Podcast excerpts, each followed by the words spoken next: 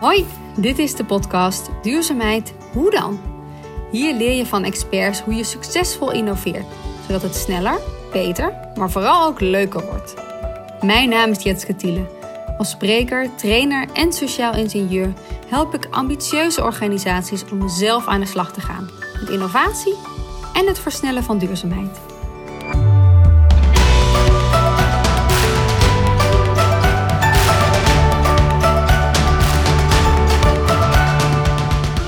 Vaker het voorbeeld. Dan zeg ik van ja goed, we hebben, eh, er vliegt blijkbaar in een baan om de aarde een Tesla met een crash test dummy erin, zo'n pop. Ja, omdat het kan, denk ik. Hè? Nou hebben we eerst de oceanen volgegooid met plastic en dan beginnen we op die manier maar aan de rest van, de, van wat, wat er om ons heen is. Uh, dan denk ik, nou, volgens mij maak je zo'n keuze niet als je weet hoe afhankelijk je bent van, van alles wat er ja, om ons heen leeft en beweegt en groeit en bloeit. Uh, dan ga je er volgens mij anders over nadenken. En die bewustwording komt pas echt goed op gang als je met je als je je verwondert over hoe je eten groeit. Dat is, het is toch prachtig als je zo'n klein zaadje in de grond stopt, dat er zo'n enorme plant uit kan groeien, of een boom zelfs. Stop eens een klein eikeltje in de grond en kijk eens hoe groot die boom wordt die eruit komt. Waar komt dat vandaan? Dat komt niet alleen uit de bodem, want dan, dan zou die boom in een kuil staan, hè? als die bodem zou opverbruiken. Het merendeel komt gewoon uit de lucht. Weet je? Besef dat eens. Dat is zo prachtig dat je zo'n enorme constructies groeien die, er groeien, waar we van mogen eten. Dat, is, ja, dat besef je pas als je ermee bezig bent. Want als, als je denkt dat het vanzelfsprekend is, omdat de supermarkt vol ligt, ja, weet je, dan hebben we nog een paar stappen te gaan voordat we elkaar begrijpen. Aan het woord is Geert van der Veer, verbouwer van voedsel en geluksmomentjes. Samen met 200 gezinnen landpachten en een boer in dienst nemen. Om volgens wekelijks je voedsel rechtstreeks van de akkers te plukken. Dat kan. Als je je aansluit bij het duurzame boerenconcept Herenboeren. Geert van der Veer kwam in 2012 met het idee, dat inmiddels is uitgegroeid tot een burgerbeweging met meerdere boerderijen door heel het land. En groeiende. Niet gek dat Geert in die begindagen veel mitsen en maren hoorde. En zoals vaak met goede ideeën, wist zijn buik en zijn gevoel sneller dan zijn hoofd wat de goede weg zou zijn. En daar durfde hij op te vertrouwen. Net als op een landbouwconcept dat mensen, natuur en economie op een verantwoorde, duurzame manier samenbrengt. Hij vertelt in ons gesprek levendig over hoe belangrijk het is je te realiseren hoe afhankelijk je bent van alles om ons heen, wat leeft, groeit en bloeit. Ook hoe herenboeren is ontstaan en wat een herenboer doet. En waarom een sterke community essentieel is. In deze podcast ontdek je waarom het huidige landbouwstelsel oneerlijk is voor de boeren. En ook vertelt Geert waarom je vanuit je buik moet leven en wat je moet doen om zelf te floreren. En waarom het belangrijk is je fouten niet weg te moffelen, maar te gebruiken om weer verder te komen. Zotte breekt Geert een lans voor de eerlijke, perspectiefvolle verhaal. Iets waarmee hij het herenboerenconcept stevig op de kaart heeft gezet. Benieuwd naar zijn ervaringen, onzekerheden en lessen om meer vanuit je gevoel te leven? Beluister dan de podcast.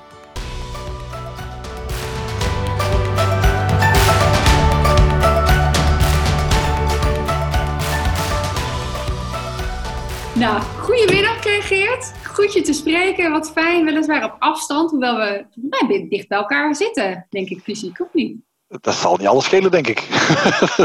Weer 10 kilometer misschien uh, ongeveer. Ja, wie weet. Fijn dat ik jou mag, uh, mag spreken, want uh, er is nogal wat gaande in, in de wereld. En we hebben nogal veel mensen nodig die, die stappen aan het zetten zijn, de, goeie, de goede weg op. En ik zie je ook wel als een van, van deze uh, voorlopers die stappen zet, het ook concreet maakt, maar ook voor zorgt dat het ook helder wordt, dat voor anderen het ook enthousiasmerend wordt om daaraan bij te dragen. Dus hoe organiseer je nou zo'n beweging? En fijn dat we deze middag het gesprek aan kunnen gaan daarover. we gebruiken daar het concept herenboeren voor als onderlegger. Maar we zijn, ben ik ook wel een beetje benieuwd naar wat zit daarachter. Hoe krijg je zo'n beweging op, op gang? Zal ik maar gewoon beginnen met, met de eerste vraag? Doe eens. wat is wat jou betreft de belangrijkste boodschap die je vandaag wil meegeven aan de luisteraars? Um, ik denk dat ik dan teruggrijp op een spotje van wat toen Postbus 51 heette. en dat ging als volgt. Een betere wereld begint bij jezelf. En volgens mij is dit precies wat, uh, wat er volgens mij moet gebeuren. Is dat we, als we echt iets willen, dan moeten we ons beseffen dat we zelf verantwoordelijkheid kunnen nemen. En uh, als we dat niet doen, dat het heel lang gaat duren. Dus volgens mij gewoon lekker beginnen met waar je in gelooft. En voorleven wat je predikt. Volgens mij moeten we dat gaan doen. Precies, precies. Ja, en, en dan begint ook met de grote vraag, maar wat is dan vervolgens duurzaamheid? Of andersom, uh, hoe geef jij daar invulling aan uh, thuis? Inderdaad, heb jij een concreet item thuis waarvan jij denkt, nou, dit belichaamt ook wat mij duurzaamheid wel? Ik had een heel lijstje, maar ik liet jou even mijn Fairphone al zien. maar ik wil nog wel een ander voorwerp laten zien. En wat is dat? Een pen, zie ik. En wat specifiek een vulpen. Een vulpen. ja. Ik vind, ik, vind um, uh, ik probeer zover door te denken over wat ik, hoe ik omga met alles wat me aangereikt wordt, dat ik de balpen ook afzweer. Mm. Uh, die uh, staat vol met reclame en belandt vervolgens in de prullenbak. Uh, en dan snap ik ook wel dat de vullinkjes uit mijn vulpen ook in de, in de, in de vuilnisbak belanden. Maar um, als je vraagt wat doe je, dan denk ik in principe wel overal over na. Thuis ligt het dak vol met zonnepanelen. Uh, we hebben een Fairphone. Ik schrijf me de vulpen. Uh, dat wat niet van onze eigen boerderij komt, komt biologisch in huis. Ehm, dus, dus, in die zin um, ja, wordt er wel overal over nagedacht, denk ik. Ja, ja tof. Ja, ik heb, dat betekent, uh, dat, daar wordt bewust over nagedacht. Dat doe je samen, denk ik, uh, zo, zo te horen. Um, maar uh, ik heb je natuurlijk al een klein beetje geïntroduceerd, maar ik ben ook wel even benieuwd of jij kort en bondig zou kunnen vertellen over wat het concept Herenboeren is. En dat we daarna even doorgaan op wat, wat jouw persoonlijke reis daarin is geweest. Dat is wel goed. Dat is goed. Nou ja, voor de, de, de, herenboeren, um, de herenboerderij als, als boerderij is eigenlijk vrij eenvoudig. We geven het stuur terug aan de mensen die eten. Door, uh, dat heet dan coöperatieve boerderijen op te zetten. Eén boerderij is specifiek ontworpen en gedimensioneerd, zoals dat dan zo mooi heet. Om 200 huishoudens zijn er 500 mensen van een bepaald pakket te kunnen voorzien. En dat pakket dat is een gevarieerd pakket bestaande uit fruit, groenten, vlees, eieren, aardappelen, prei, uien nou, ongeveer uh, zeggen we altijd, maar dat is nooit echt uitgerekend. Uh, eh, 60% van je behoeften. Mm-hmm. Wat nog iets anders is dan 60% van wat je zou kiezen. Dus daar moet je ook even over nadenken. Uh, maar 60% van je behoeften kan van de herenboerderij komen op dit moment. Op een boerderij van ongeveer 20 hectare. dus bestierd door 200 huishoudens in een coöperatie die een boer in loondienst hebben om dat eten voor hen te produceren. En dan zo gedimensioneerd dat dat ehm, uh, aansluiten op die behoeftes. Dus we hebben niks te veel, we gooien niks weg. Uh, de ondergrens van de productie is uh, biologisch, maar we streven er eigenlijk naar, dat heet dan zo mooi, input nul. Dus geen inputs van buiten, geen mest van buiten, geen zaadjes van buiten voor planten, geen dieren die we er van buiten moeten halen. En die stip op de horizon, input nul, is ons grote doel. Daar werken we dan aan. Dat hebben we een soort hek eromheen eigenlijk, uh, wat dat betreft. Nou ja, nee, het is een. Het is een um, uh, uh, als er te veel komen, dan gaan we een nieuwe boerderij starten. Ik bedoel, er komt totaal geen hek omheen, want de community, en dat is wel belangrijk denk ik om te adresseren, want er zijn natuurlijk meer boerderijconcepten die op dit soort duurzame aspecten drijven. Maar voor ons is de community denk ik nog belangrijker dan het, dan het eten produceren zelf. Ondersteunend aan al die boerderijen die er op dit moment in Nederland ontstaan, organiseren we die community. Dus we zijn echt bezig met uitwisseling tussen boeren onderling, hè, die bij ons in, in loondienst zijn, zeg maar, en gedetacheerd op die boerderijen. We zijn ook bezig om alle voorzitters uh, en de besturen bij elkaar te brengen, om die te laten, uh, ervaringen te laten uitwisselen. Dat gaat ook over hele praktische dingen, dat de commissie uitlevering weet hoe dat hij uiteindelijk zijn producten bij de, bij de, bij de leden moet brengen. Hè. Maar het, het, uh, het, het, het, het ruimte geven aan die community en die ontwikkeling van die community, uh, is denk ik wat Herenboeren uiteindelijk uniek maakt. Hè? Dat je onderdeel bent van een beweging en dat jij als individu daar ook een verschil in kunt maken. Uh, nou, en de leuke uitkomst daarbij die je dan praktisch hebt, is dat je elke week je eigen eten van een boerderij mag ophalen. Dat, uh... Precies. Ja. ik zit hier natuurlijk niet helemaal blanco in. Ik ben natuurlijk ook herenboer. Um, maar wat ik het leuker aan vind, ik ben er pas later ingestapt. Dus ik ben uh, nummer 103, zoals het dan zo mooi heet. Dus er was al een heel initiatief en het traject al geweest voordat ik überhaupt er weet van had, zeg maar. Dat vind ik wel goed om te benoemen, vaak als voorbeeld, zeg maar, van dat, dat je niet per se zelf het initiatief, de initiatiefnemer hoeft te zijn, maar dat je ook best de ambassadeur mag zijn of de, de aansluiter in dit geval, of, het, of een goede beweging zou kunnen dragen. En dat het misschien net zo belangrijk is dan uh, per se iets nieuws uh, op te zetten of, uh, of te starten, eigenlijk wat dat betreft. Ik denk, heel, denk heel, dat er heel veel aanbod is, om het zo maar te zeggen, waar je heel bewust keuzes in kunt maken.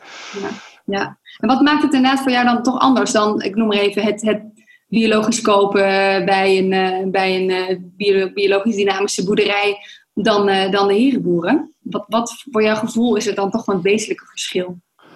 Um, om, nou, dat net eigenlijk ook wat ik net zei. Ik denk dat de community in Nederland belangrijker is. Hè? Dus dat, je, dat we echt, uh, uh, we hebben nu negen boerderijen. Hè?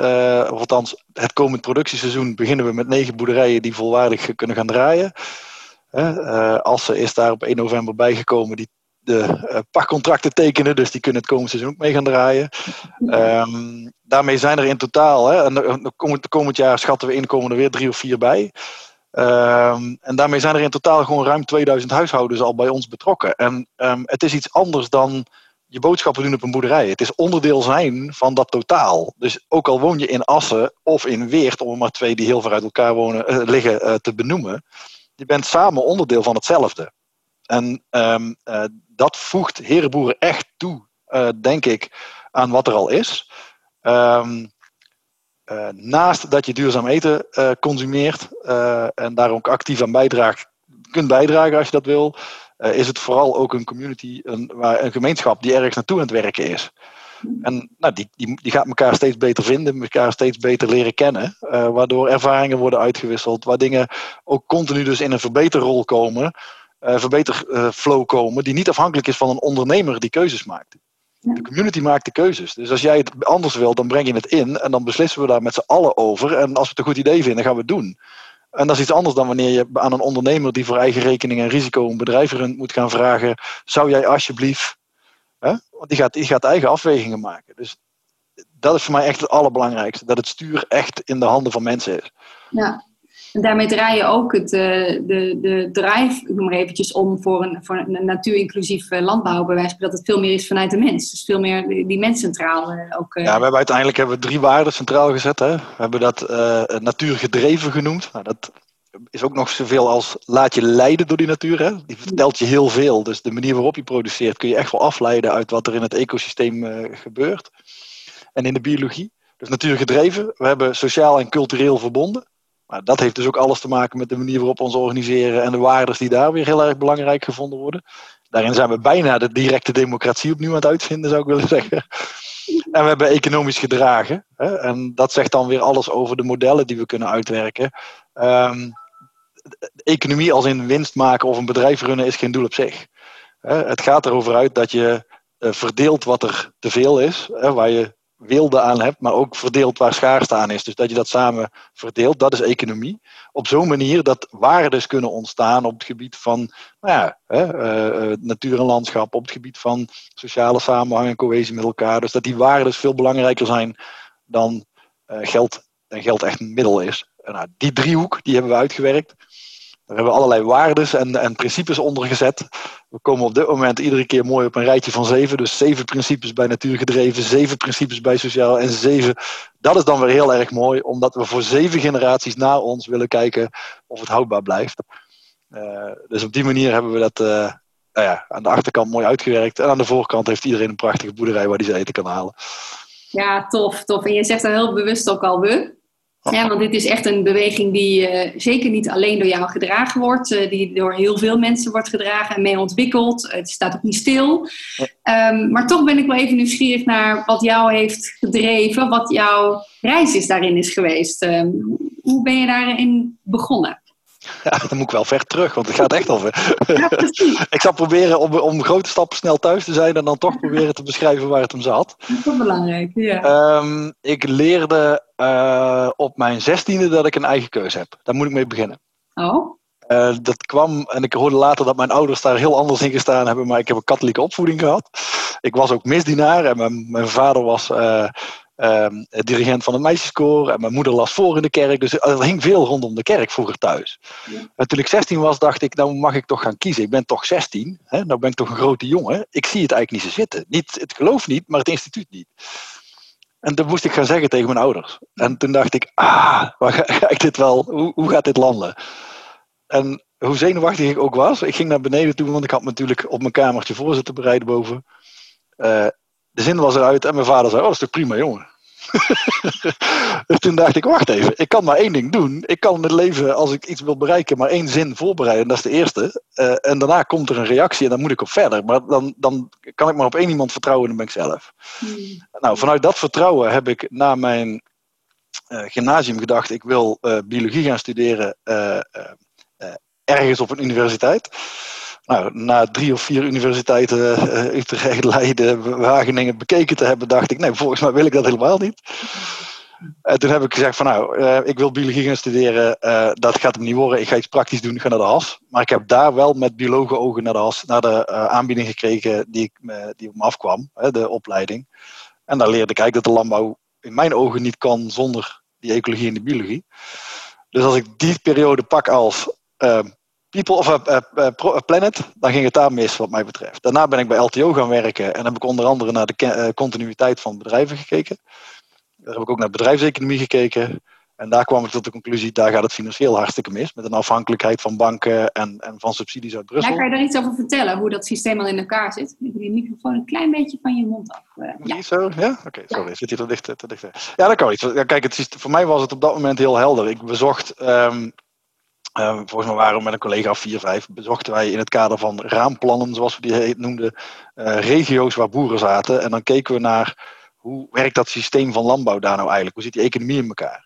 En uh, later hoorde ik Hans Huibers, toen voorzitter van de ZLTO, dat mooi in afgeronde getallen nog een keer doen, dus die kopieer ik. een boer die investeert gemiddeld in Nederland 3 miljoen om dat bedrijf te kunnen starten of te hebben. Waarvan een derde, dus een miljoen vreemd vermogen is bij de bank. Of op een andere plek. Misschien zelfs ook de voerleverancier die hem, hem financiert. Het zijn iedere keer drie, hè? dus 3 miljoen, een derde vreemd vermogen. Dan zet hij per jaar zo'n 3 ton om. Om er 30.000 euro aan over te houden. En gemiddeld per bedrijf komt 11.000 euro uit Brussel als inkomenssteun. Dus als ik die, bij die van die 30 afhaal, kan een boer, wat mij betreft, in die calculatie 19.000 euro verdienen op een investering van 3 miljoen. Nou, als ik dat in het normale bedrijfsleven vertel, dan snapt niemand waarom we dit met elkaar nog in stand kunnen houden. Ja. Dus voor mij was, was op die manier helder, als dit de kengetallen zijn, ja, dan, dan is er iets aan de hand. En ik had op de HAS al geleerd dat er, dat er iets met de bodem en biologie en landschap aan de hand was. Toen leerde ik dit. Toen ben ik in 2003 naar de Kamer van Koophandel gerend. Uh, en toen dacht ik, laten we, deed ik samen met een compagnon, laten we eens gaan kijken of we de keten kunnen verkorten. als je realiseert dat van de euro die jij in de supermarkt uitgeeft, gemiddeld een dubbeltje, vaak iets minder nog bij de boer terechtkomt. Um, dan kun je afvragen wat gebeurt er als ik die keten korter maak. Dan kan er meer van die euro naar die boer toe. En als we meer verdiencapaciteit aan de boer geven, dan kunnen we hem ook meer laten kunnen we ook meer van hem verlangen. Dan mogen we ook vragen of hij met bodem en biodiversiteit beter omgaat als dat vandaag de dag mogelijk is, zou ik willen zeggen. Ik neem het de boer ook niet kwalijk, overigens. Laat dat ook maar gezegd zijn in dit, uh, in dit verhaal. Nee, het is wel goed dat je dat benadrukt. Ja. Uh, dus nou goed, toen, ben ik, zijn we ketens gaan verkorten. Uh, en toen kwam ik erachter hoe weinig we eigenlijk weten van ons eten. En later beschreef, later las ik um, het boek Goede Eten waarin ook uh, gesproken wordt over voedselvaardigheden. En dacht ik, ja, dat heb ik eigenlijk tien jaar meegemaakt tussen 2003 en 2012, waarin ik aan korte ketens heb gewerkt. heb ik eigenlijk gezien dat de voedselvaardigheden van mensen eigenlijk volledig verdwenen zijn. Hè? Wat bedoel je met voedselvaardigheden? Nou ja, ik denk dat voor heel veel mensen in, nou ja, ik ga even generaliseren, in de stad is uh, voedsel uh, kopen elke dag in de supermarkt, wat je vervolgens in een ergens inzet, kastje open, dan zet je in en dan doe je 1000 watt en 6 minuten en dan doet die ping.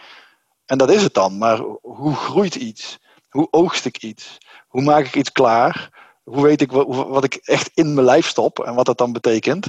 En wanneer ik wat nodig heb? Dat vind ik voedselvaardigheden. Um, uh, en, dat beschrijft, wordt ook mooi beschreven in dat boek. Maar dat, ik, ik kwam er dus achter dat we dat niet eens meer weten. Mensen weten niet eens hoe spruitjes groeien.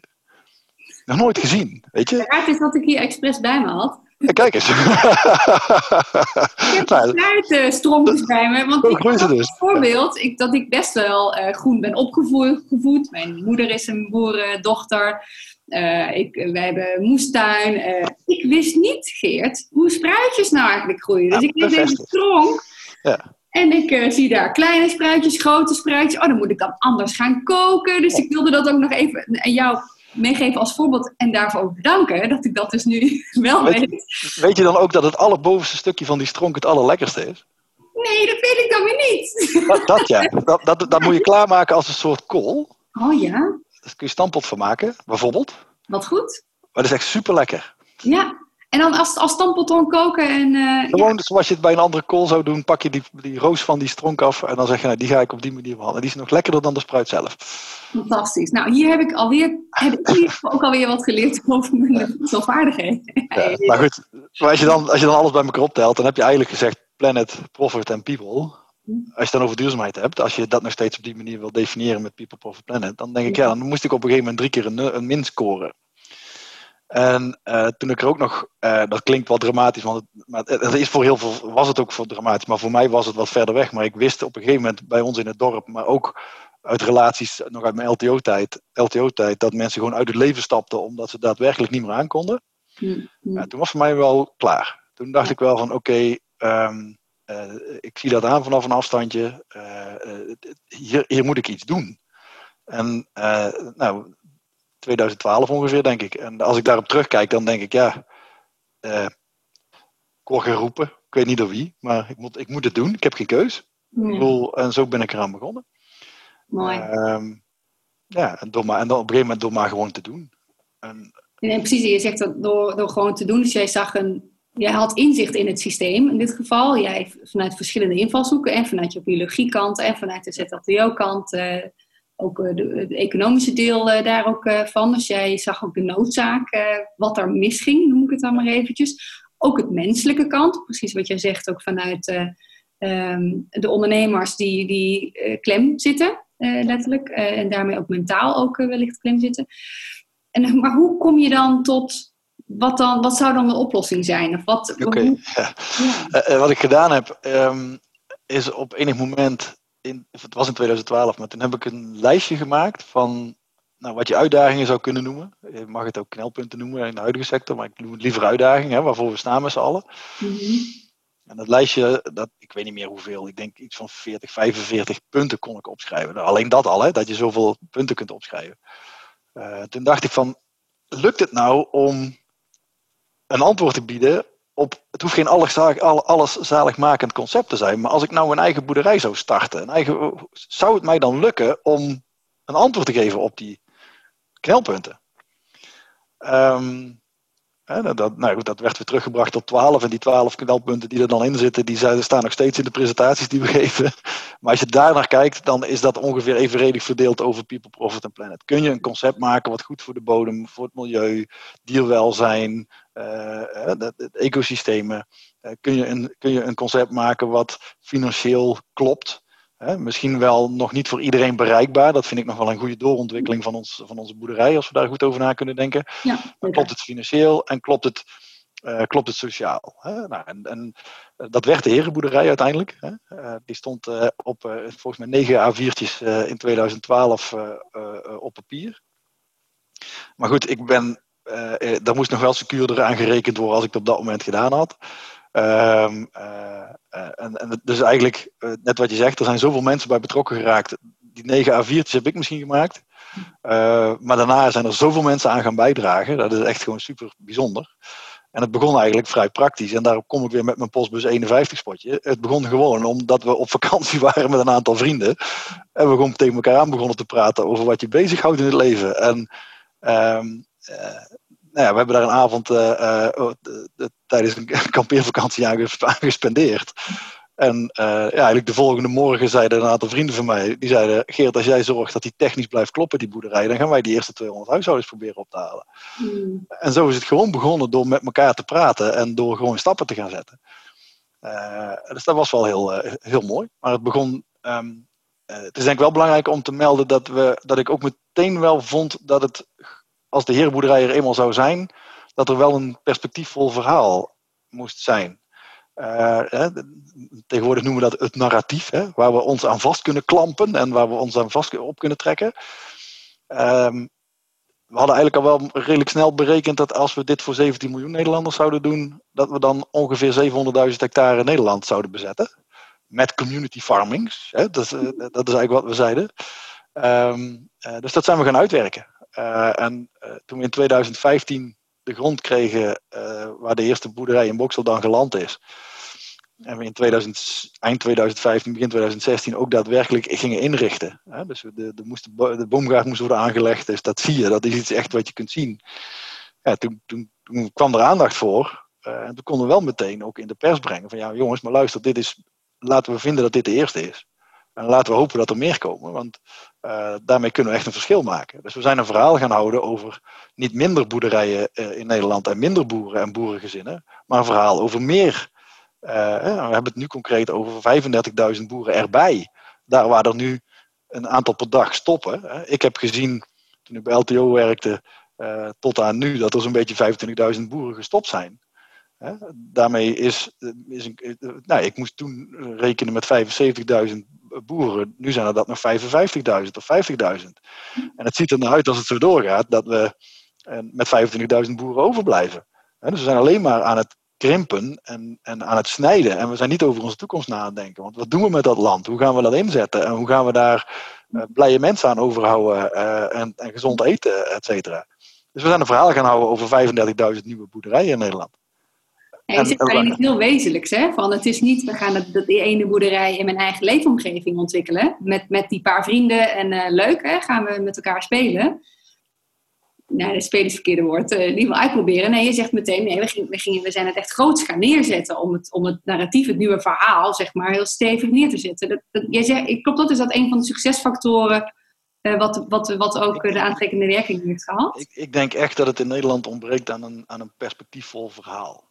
Precies. En uh, als je dan komt met een verhaal, en nou komen wij met dit verhaal, maar zo zijn er ook partijen die met een verhaal over energie komen. En die verhaal over. Weet je, er zijn zoveel mooie verhalen in de wereld, alleen we moeten ze wel omarmen. Uh, uh, en, en, ik denk dat dat iets is wat wij zijn gaan doen. We zijn een verhaal gaan, gaan uitstralen. Het kan. Weet je? En, het enige wat je hoeft te doen is anders te gaan eten. Nou, hoe makkelijk is dat? Hè? Als het nog lekkerder van wordt ook, wat mensen zeggen. Hè? Maar dan denk ik, en, en, natuurlijk zijn we er nog lang niet. Hè? Kom, ik bedoel, er zitten heel veel verbeterprocessen in. Dus als je vraagt naar de succesfactoren, dan is er ook eentje is dat, je fout, dat je fouten moet maken. Mm. Um, hè? En dat het dus niet iets, uh, iets is wat, wat je wegmoffelt, maar iets wat gewoon gedaan moet worden om überhaupt verder te komen. Was daar ruimte voor? Want het was een nieuw initiatief. Er zijn meer mensen bij betrokken, veel ook instanties. In hoeverre is er ruimte gecreëerd om ook die fouten te kunnen maken? Ook met elkaar onderling als bestuur? Of in ik zal heel eerlijk zeggen, in het begin durfde ik het niet. Ja. Uh, omdat ik dacht dat het alternatief voor de supermarkt zo gemakkelijk was, dat als de kwaliteit van het voedsel bijvoorbeeld niet goed genoeg zou zijn, in het begin, waarvan je bijna vanuit kon gaan, want je bent op een, op een, op een in dit geval ging het op een super gangbaar landbouwperceel. Gingen we ineens met biologische productie aan de slag. Ja, dat is gedoemd eigenlijk om kwalitatief niet meteen te lukken, laat ik het dan maar zo zeggen. Um, en in het begin dacht ik echt van, oh, oh, we kunnen maar één ding doen, is het beste eten leveren, want anders dan rent de community weg. Ja. Um, dus er zat heel veel angst, ook in, je, in jou uh, terecht, in jouw eigen lijf, zeg maar, van, oh jee, ik, mag, ik kan geen fouten maken. Nou, ik, ja, of het dan, ja, jij noemt het angst, dan, ja, die komt, ja, die, maar ja, misschien wel. Ja, want ik bedoel, mijn gevoel was echt, als we dat niet, als we niet goed, goed omgaan met de producten, dan rent de community weg. Terwijl er ook tegenkrachten waren, uh, gelukkig, uh, die zeiden van, ja, maar luister, we moeten een sterke community bouwen en dan komen we door die moeilijke fase heen om van iets wat nu gangbaar is, echt iets moois te, biologisch te maken. Hè? Dus zelf zie ik gewoon dat de, dat de kwaliteit van de producten, nou ja, je kunt er ook een oordeel over geven, maar de afgelopen, het afgelopen jaar weer beter was dan het jaar daarvoor. Het systeem wordt, komt in balans en daar heb je tijd voor nodig. Dus die sterke community is ook heel erg belangrijk. En ik denk zelfs dat dat ook wel de switch is geweest. Toen we eenmaal, toen, nou, bij mij persoonlijk in ieder geval, heb ik, uh, uh, nou, je kent een Boudewijn Toren, die voorzitter is van, uh, bij Boxel, die daar ook een van de van de pleidooi voor de voor was. Van luister, ga, met de community aan de gang. En als ik nu kijk, wat is het eigenlijk het allerbelangrijkste? Dat zei, zoals we net al begonnen in dit gesprek. De community is echt gewoon het allerbelangrijkste. En natuurlijk willen we met z'n allen dat er fatsoenlijk eten vandaan komt. En willen we niet de community bij elkaar houden omwille van het slechte eten. Nee, het is een, het, het is een zichzelf versterkend geheel. Als die community sterk genoeg is en de plek goed is. Dus een combinatie tussen plek, plaats is ook heel erg belangrijk, en die community. Weet je, dan gaan we met elkaar daar de weelde van plukken. die vruchten van plukken. En dat is aan de ene kant heel concreet eten. Maar je ziet ook dat we, we produceren voor een aantal mensen ook een soort van geluk. die komen daar helpen en die zijn daar blij als ze er zijn. En, en dan ben je naast de producent van voedsel ook de producent van geluk geworden. En weet je, dat is gewoon heel mooi. Hè? De combinatie van plek en community maakt dat je mooie dingen kunt. Uh, kan je iets zeggen over die diversiteit die, er, uh, die erop aangetrokken is? Want het zijn niet per se allemaal Geert van der Veren 2.0'tjes, zeg maar even. Het zijn allemaal verschillende mensen die daar... gelukkig zeg je al. ja. Maar kan je daar iets over zeggen? Over wat je misschien even verrast of verbaast? Wat voor type, verschillende types daarop afkwamen? Nou, mijn grootste... Uh, nou kijk, je, je, doet een, je, je doet een aanname eerst. Hè. Eerst denk je, um, uh, en ik, ik, nou ja, gewoon om te illustreren, uh, de, de mensen die van, van VPRO zijn, die hebben we snel te pakken. Zeg maar even. Mm -hmm. die, die, zijn al om, die zijn bewust. Ja. Maar we hebben wel bewust een, een koers ingezet dat we uh, ook de RTL 4-kijker, om, om, om hem maar even te framen, of, die wilden we ook meenemen. Ja. Uh, dus mensen die misschien toch meer van het gemak en het, uh, uh, die, toch meekwamen. Dus we zijn, denk ik, in het begin meer echt heel vierkijkers tegengekomen dan, dan de VPRO'ers. Dus daar hadden we nog best wat moeite mee om ook echt een groene koers te gaan varen. Hè. Van, ah, maar je kunt ook gewoon spuiten als er een probleem is. nou, nee, dat doen we dus niet. Um, dus dat is één. Maar daarmee zeg ik wel dat we dus ons richten op misschien wel de gemiddelde Nederlander, zo gezegd. Dan heb je altijd nog het, het verschil aan inkomen. Hè, want het is natuurlijk best wel een drempel die we ingebouwd hebben. Dat vind ik ook echt nog een verbeterpunt van ons systeem. Dat het toegankelijker moet worden voor, uh, voor heel Nederland eigenlijk. En nu moet je toch 2000 euro inleggen om, om toegang te krijgen. Ja. Uh, dus we zien wel dat we er wat uh, hogere inkomens hebben. Of gemiddeld net wat boven, boven gemiddeld. Maar, en daarmee gerelateerd vaak ook wel een wat hogere opgeleid persoon. Maar wat ik mooi vond en wat, wat me aan de ene kant dacht ik, oeh, dan heb je een verantwoordelijkheid. Maar op een gegeven moment tikte iemand in Bokstel mij inderdaad op de schouders. Die zei, ik ga mijn vakantiegeld er dit jaar in stoppen. Het moet wel gaan lukken, vriend. Nou, en dan denk je, ja, dan denk je oké, nou heb ik een verantwoordelijkheid. En uh, dat heb ik meerdere keren gehoord. En toen dacht ik, oké, dat betekent... En dat was een jong gezin. Een heel, een, echt een jong gezin. Kind, kind van, van een paar maanden. Wandelwagen, Bokstel, oké, uh, zo gaan we het doen. En dan denk ik van, oké, dus iedereen wil dit. Maar dan ligt er dus wel dwars door heel de leeftijdscategorie. Uh, uh, ligt er wel, wel animo. En als je nu kijkt, dan wordt het eigenlijk steeds diverser. Hè? We ontwikkelen een proefabonnement eh, om mensen te kunnen laten helpen wennen aan het systeem. Uh, je ziet dat er uh, al dingen uitgedacht zijn als gespreid betalen, waardoor mensen ook wat makkelijker kunnen instappen. we hebben een stichting Vrienden van opgericht, een Andi-stichting, om te kijken of we middelen bij elkaar kunnen brengen om mensen die het niet zo makkelijk kunnen betalen, wat makkelijker kunnen laten toetreden. Ervaring daarvan heeft ook trouwens een andere kant, hè, want uh, het is ook nog steeds wel geld wat je. Uh, je bent er niet met 2000. Je, je, doet eigenlijk je boodschappen op de boerderij in de vorm van een contributieafdracht. Ja, die moet ook, op, die moet ook gewoon opgehoest worden. Dus zij die het echt moeilijk hebben, ja, daarvoor is ook gewoon die boodschappen betalen gemiddelde, gemiddelde supermarktprijs al veel. Dus we zijn echt aan het worstelen van hoe kunnen we ook die mensen een heel gezonde maaltijd brengen uh, via dit systeem. Nou, dat hebben we nog niet zomaar opgelost. Maar goed, die stichting kan daar wel al iets mee. Mooi. En dus zo zijn we wel, nou ja, zo zijn we daarmee aan het, uh, aan het stoeien. Je ziet, ja, dat is denk ik wel wat er gebeurt. En in, nou, ik vind het mooi dat we uh, verschillen zien in Rotterdam en in Assen en in Boksel en in Weert. Hè? Ja, kan je daar iets over vertellen? Over? Want op een gegeven moment Oké, het startte dan weliswaar in Boksel. Het startte ook met die droom van hè, 100 van dit soort uh, boerderijen, als ik dat uh, het getal goed zeg. Uh, maar op een gegeven moment komen er, komt er interesse vanuit, vanuit Assen, Rotterdam, noem het op. Sowieso door heel Nederland. En wat maakt dan voor jouw gevoel dat er in één keer zoveel interesse was? Dat er wat mensen daarop aanhaakten? Ik denk dat het heel erg praktisch was. dat het echt heel praktisch was. En, en ik moet ook wel zeggen, ik heb natuurlijk ik heb tien jaar lang daarvoor heb ik me gestort op die korte keten. En alles wat ik deed kwam niet van de grond. Hm. En ik heb me afgevraagd, lag dat nou aan mij? Ja, ook. Want ik had natuurlijk een heleboel dingen wist ik nog niet die ik nou wel weet.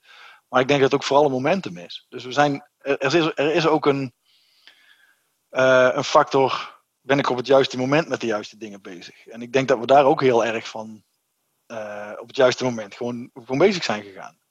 dus het was heel praktisch. Je kunt er gewoon voor kiezen. Het, het, het is super simpel. Hè? 2000 euro betalen. Ik heb een boerderij en ik kan elke week mee te komen halen. Nou, dat is, ik mag er nog over mee beslissen ook. Dus die eenvoud, uh, het juiste moment uh, en het feit dat we gewoon met een aantal mensen gewoon gestart zijn. Hè? Jij zei net, ik ben nummer 100. Uh, ik ben nummer 50. Oh, okay. ja. Hè? Dus, iedereen denkt, huh, waarom niet nummer 1? Nou, omdat we de 50 helden moesten vinden mm. uh, die de eerste ton bij elkaar gingen brengen om te kunnen starten. En we gingen van nummer 50 op zoek naar nummer 1. Wie is die, wie is die held die het echt mogelijk maakt? Hè? Wie is die nummer 1 die, die echt dat steentje in die vijver gooit en zegt oké, okay, ik ben de laatste, maar nu kan hij ook gaan rollen. Um, uh, kijk, en ja, dit, vanuit, die, dat was vooral zeg maar de, de, uh, ja, de, de, het, het, aanzetten van die beweging. Gewoon het feit dat je op een gegeven moment 50 helden vindt die zeggen van oké, ik geloof dit. Hè? En natuurlijk zitten daar familie en vrienden bij die zeggen van oké, ja, omdat jij het bent. um, uh, maar er zitten ook heel veel mensen bij die gewoon inderdaad het verhaal zijn gaan geloven. En die hebben gezegd van nou, ik, ik ga me aanzetten. Um, heb, je daar, heb je daar tips voor? Want precies wat je zegt, je zit een bepaalde gedrevenheid. Je, je kan het verhaal op het goede moment, zeg je ook terecht. Het momentum is ook wel belangrijk. Eh, maar een, ook een goed verhaal neerzetten vanuit verschillende invalshoeken. Maar heb je daar tips voor, voor hoe, je dat, hoe je dat aanpakt? Of heb je daar misschien ook fouten in gemaakt? Ik zeg, nou ja, daar heb ik niet, niet We hebben zeker fouten gemaakt. Ik blijf ook weer absoluut in de we praten. We hebben zeker fouten gemaakt. Maar um, wat ik er persoonlijk uithaal, is dat um, uh, kwetsbaarheid het allerbelangrijkste is. Um, uh, eerlijk verhaal, wel gekoppeld aan een droom, maar wel echt kwetsbaar. Dit weet ik, dit weet ik niet. Zover kan ik je helpen. Dit heb ik fout gedaan, sorry daarvoor. Uh, kunnen, we, kunnen we verder met elkaar? Die kwetsbaarheid, die echte oprechtbaarheid, oprechtheid en echt puur gewoon als mens puur functioneren. Ik denk dat dat gewoon het allerbelangrijkste is. En wat ik ook wel geleerd heb is, uh, volg je gevoel. Um, uh, er is voor mij absoluut een verschil tussen wat je ratio brengt en wat je gevoel doet. Uh, dus ik leef ook heel graag in mijn buik, zeg ik altijd. Hè? Dus, uh, en dan komt er uit mijn hoofd wel wat mijn buik dan vertelt wat er nodig is. Um, maar ik denk dat dat ook gewoon heel belangrijk is. We zijn zo vaak verteld dat we hier niet aan zouden moeten beginnen. Want het zou toch niet lukken en het zou funest zijn. En, oh, en weet je wat, het, wat de bestaande sector gaat vinden van wat jullie gaan doen? En durf je dat wel, want je wordt afgemaakt. Nou ja, als we daar allemaal naar geluisterd hadden, waren we nooit aan begonnen. Dus, dus volgens mij is de, is de tip echt ook volg je gevoel. Je gevoel zegt gewoon echt wat je moet doen. En dat klopt gewoon. En durf daarna te luisteren en durf je dan vervolgens kwetsbaar op te stellen. Uh, maar heb wel een verhaal wat je ook kunt staven, wat werkelijk is. Want idealisten zijn er genoeg. Die zijn er genoeg, ja precies. Je zegt al van nou, volg je gevoel. Maar, want jij hebt ook een drukke week, zeg maar eventjes. Hoe zorg jij ervoor dat je af en toe even weer in, in de, de ontspanningsmomenten kan vinden en daardoor het gevoel ook uh, kan aan, aanboren? Um, nou ja, dat gevoel boor ik letterlijk aan door te mediteren. Dat doe ik echt regelmatig. Ja. Uh, dat helpt mij echt enorm om te luisteren. Eh, naar dat gevoel. Er op zoek te gaan van wat voel ik nou. En daar gewoon echt naartoe te bewegen. En, en te kijken van wat vertelt me dat dan. Mooi. Uh, dat heeft me ook al heel veel antwoorden gegeven. Uh, en als alternatief voor letterlijk stilzitten, wat ik dan doe als ik, als ik dat doe, helpt mij het sporten. Dus hoofd leegmaken en ik doe heel veel hardlopen. het liefst ver weg. Niet, niet te hard, maar wel ver weg. Hè? Dus lang, lang, lang en, en, en, en minder hard. Uh, want ook dan gaat je systeem werken en krijg je ruimte om dingen binnen te laten. Hè? Dus vooral niet, niet, te, niet te hoeven nadenken is denk ik gewoon een hele belangrijke uh, staat van zijn op enig moment om, om, om die rust te kunnen pakken. En om, uh, als je jezelf niet denkt, dwingt om na te denken, dan komen de mooiste invals, in, inzichten binnen, is mijn ervaring. Nou, en ik denk niet na als ik mediteer en ik denk niet na als ik hardloop. Nou, dan, uh, ik, ik, loop van huis af en ik denk, oké, hier achter in, in, mijn achterhoofd zit de vraag. Waarschijnlijk heb ik hem opgelost als ik, als ik thuis kom. En als het niet zo is, is het de volgende dag. En zo werkt het bij mij echt. Ik durf volledig te vertrouwen op mijn, um, laat ik zeggen, onderbewustzijn. Of, of uh, uh, ik, ja, dat, dat, dat, is gewoon mooi. Hè? Dat, ja. Maar ja, die momenten heb je wel nodig. Ja, ja die dat moet je wel creëren. Je moet daar wel echt bewust mee bezig zijn. Anders dan, uh, dan is het niet. Ja. ja. En het koken, het koken een meditatiemomentje? Of is het gewoon lekker bezig zijn uh, met het uh, goede voedsel en nou ja, uh, eerlijkheidsgebied te zeggen dat ik heel blij ben met, met wat mijn vrouw er me van maakt. en heb ik het, doe ik een aantal dingen standaard als, als de rode kool en de, de zuurkool. En, ja, dus dat, vind ik ook fantastisch om met mijn, mijn, handen gewoon echt in dat eten te zitten. Ja. Um, en dat is vooral, voor mij is dat ook vooral echt gewoon lekker. Weet je, als je in die keuken staat met, en, aan de keukentafel zitten zit, zit, zit, de kinderen of wordt iets anders gedaan. Of, maar ja, een klein beetje muziek erbij aan, uh, misschien een drankje erbij. Dan, dan heb je mij echt een hele zondag goed gemaakt. Um, en dat heeft ook alles te maken met, met, met, met aandacht. Weet je, je kunt het heel snel doen. Je kunt het ook gewoon zo maken dat het ja, dat je er aandacht in stopt. Ik geloof ik dat het er lekkerder van wordt als je er meer aandacht in stopt. Dus, uh, ja, precies. Nou, aangezien je het bruggetje pakte naar, naar de muziek, de cultuursector, die mist mij nu een beetje. Heb jij dat toevallig, uh, heb jij toevallig een favoriet nummer of, uh, of, een, of een muziekstuk of een kunststuk wat voor jou symbool staat voor ja, jouw drijfveren of, of wat je nu aan het doen bent met de herenboeren? Uh, uh, ja, uh, wel meerdere dingen. Ik moet me denken aan een nummer, maar ik kom nu even niet op de uitvoerende. dat is dan maar weer jammer, hè? Dat is toch, oh, zonde, die, die, zal ik hem eens even opzoeken, want ik luister hem elke dag. Ja, dus nee, zoek hem maar wel gewoon op. Die kan ik zo gevonden krijgen. Heb je hem op een speciale lijst staan? Ja, ja, zeker weten. Nee, maar dat is een heel mooi nummer. Dat, daar heb ik, dat heb ik on, voor mezelf ontdekt in 2017 pas. Het is, een, het is al veel. Uh, uh, even kijken hoor. Dan pak hem nog meteen even bij ook, hè, want dan weet je natuurlijk ja, weten waar ik het over heb. Um, hier komt die. Uh, het heet Break the Shell. Dus breek, breek je schaal. Hè?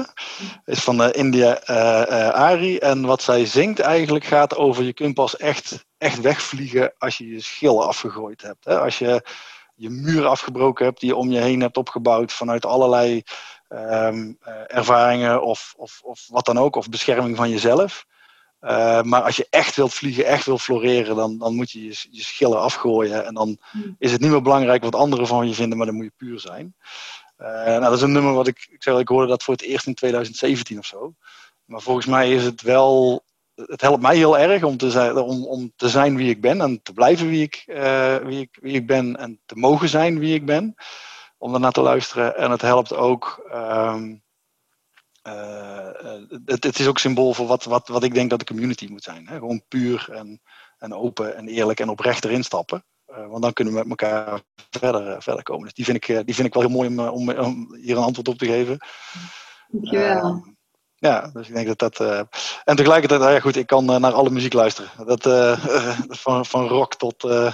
maakt niks uit.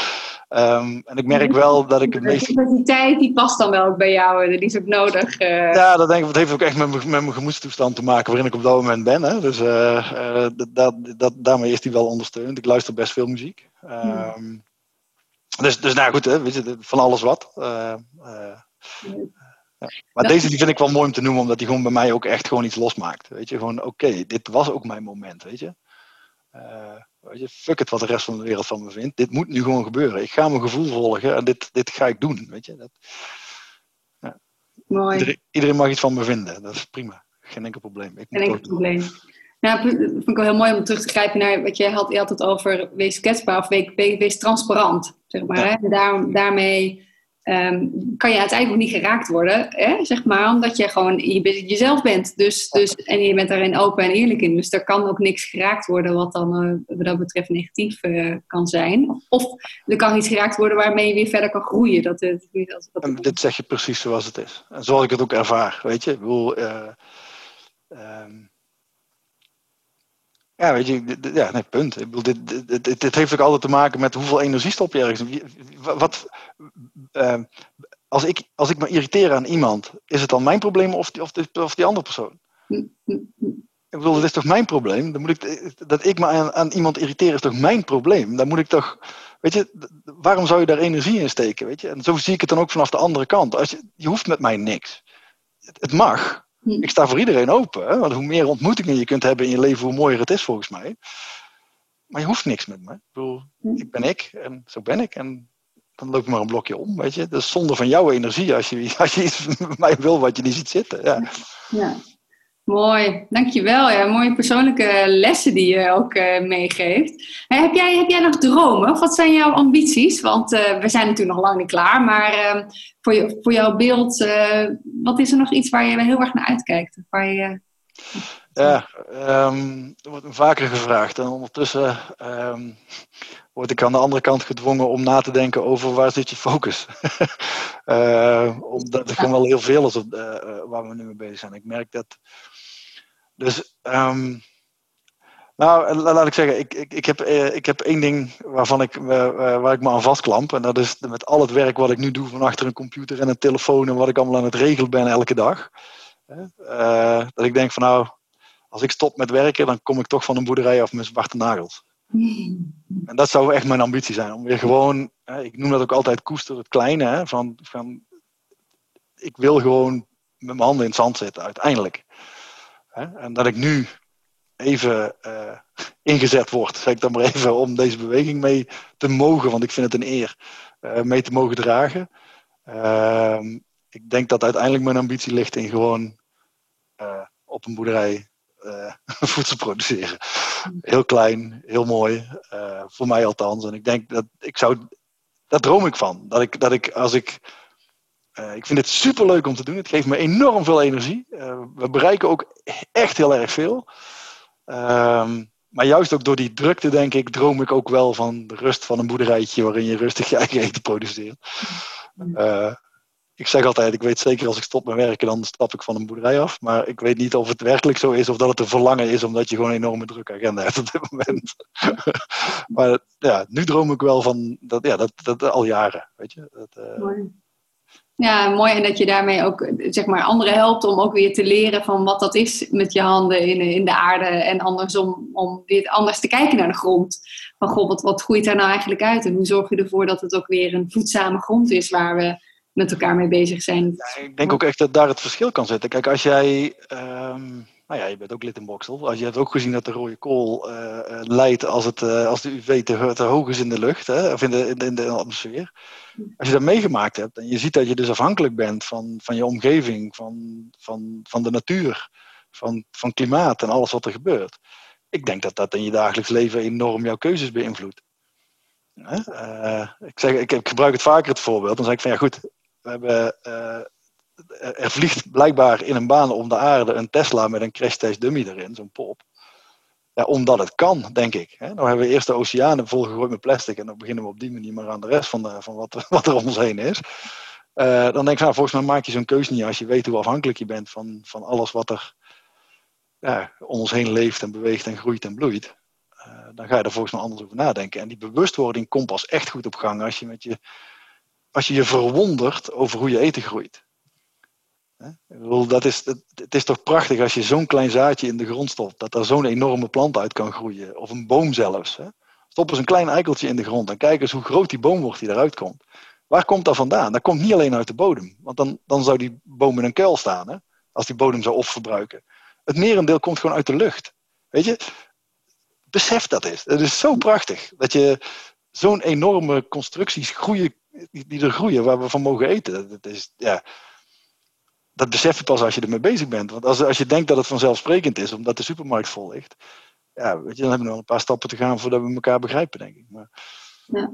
Nou, mooi dat je precies wat je zegt, van eigenlijk het systeem wat om ons heen zit, hè, in dit geval de natuur, is de grote inspiratiebron als je het hebt over technologie en innovatie. Ja. Ehm, dan, dan, moet het meer eh, daar gaan zoeken dan, dan naar die maakbaarheid van de mens in, in het laboratorium. Ja, ja, Voor, mij, voor mij wel. Uh?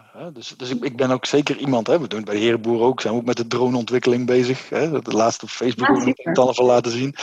Hè? Dus wij geloven ook echt wel, of ik geloof ook echt wel in de toepassing van techniek. Uh, uh, dus, dus, we hebben het er al over of het een vergelijkbare grootheid is. Hè? Mens, plek, techniek of mens. Hè? Dus, nou, ik, dat is de vraag of die vergelijkbaar is, omdat, omdat die techniek natuurlijk wel heel erg door ons gemaakt wordt. Maar zolang die dienend is aan het systeem, en, en, ook daar weer, net als bij geld, hè, geen doel op zich is, maar gewoon dienend is aan het systeem. Geloof ik echt dat we daar heel ver mee komen. Serieus. Dus, dus het ogenschijnlijke Ottensien boerderijtje, wat me wel eens wordt verweten. Ja, wij werken gewoon met, uh, straks gewoon met robots uh, die ons helpen oogsten en zaaien om van die zware trekker af te komen die de grond verdicht. Hè? Nou, dat gaat gewoon gebeuren. Ja, Mooi. En dat allemaal uh, met wel of niet. Hè? Je mag schoffelen, maar het hoeft niet als, uh, als community. Uh, ja, je merkt wel dat, het, dat er toch heel veel behoefte aan, aan is. Um, en, en, dat dat ook gewoon belangrijk is, denk ik. Dat daar gewoon, gewoon, plek voor is. Dat mensen gewoon naar die boerderij toe kunnen komen en die verbinding ook echt kunnen maken. Verbinding met elkaar. Hè? Want heel veel mensen leren ook nieuwe mensen kennen. maar ook verbinding met die grond. Ja. Ik denk dat dat is gewoon... het nu ook anders in, met de coronatijd anders geweest? Dat er meer behoefte was om eh, naar de grond toe te gaan, naar de boerderij?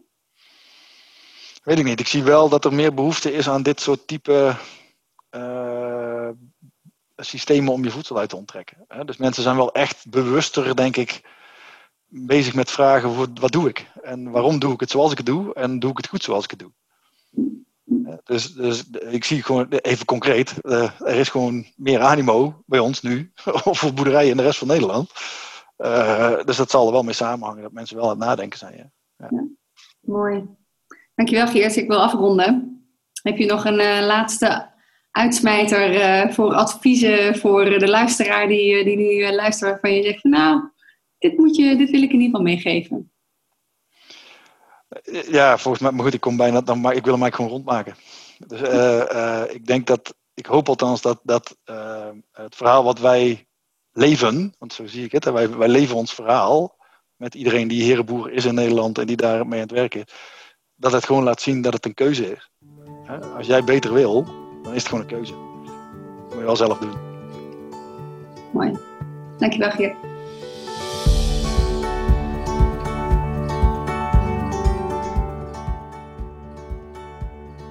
Je luisterde naar de podcast Duurzaamheid Hoe dan? Wil je meer weten over de herenboeren en de tips van Geert? Kijk dan voor de show notes op www.jetsketiele.nl slash podcast. Abonneer je vooral op deze podcast, zodat ook andere mensen makkelijker deze inspiratie kunnen vinden en jij ook altijd op de hoogte wordt gehouden van de nieuwe afleveringen. Zo kunnen we samen de beweging groter maken. Dankjewel. Altijd leuk iets van je te horen. Hoe je het gesprek hebt ervaren, stuur me dan een bericht via een van de social media kanalen. Dank voor het luisteren en super dat je erbij was. Veel ontdekplezier in jouw reis richting duurzaamheid. Graag tot de volgende.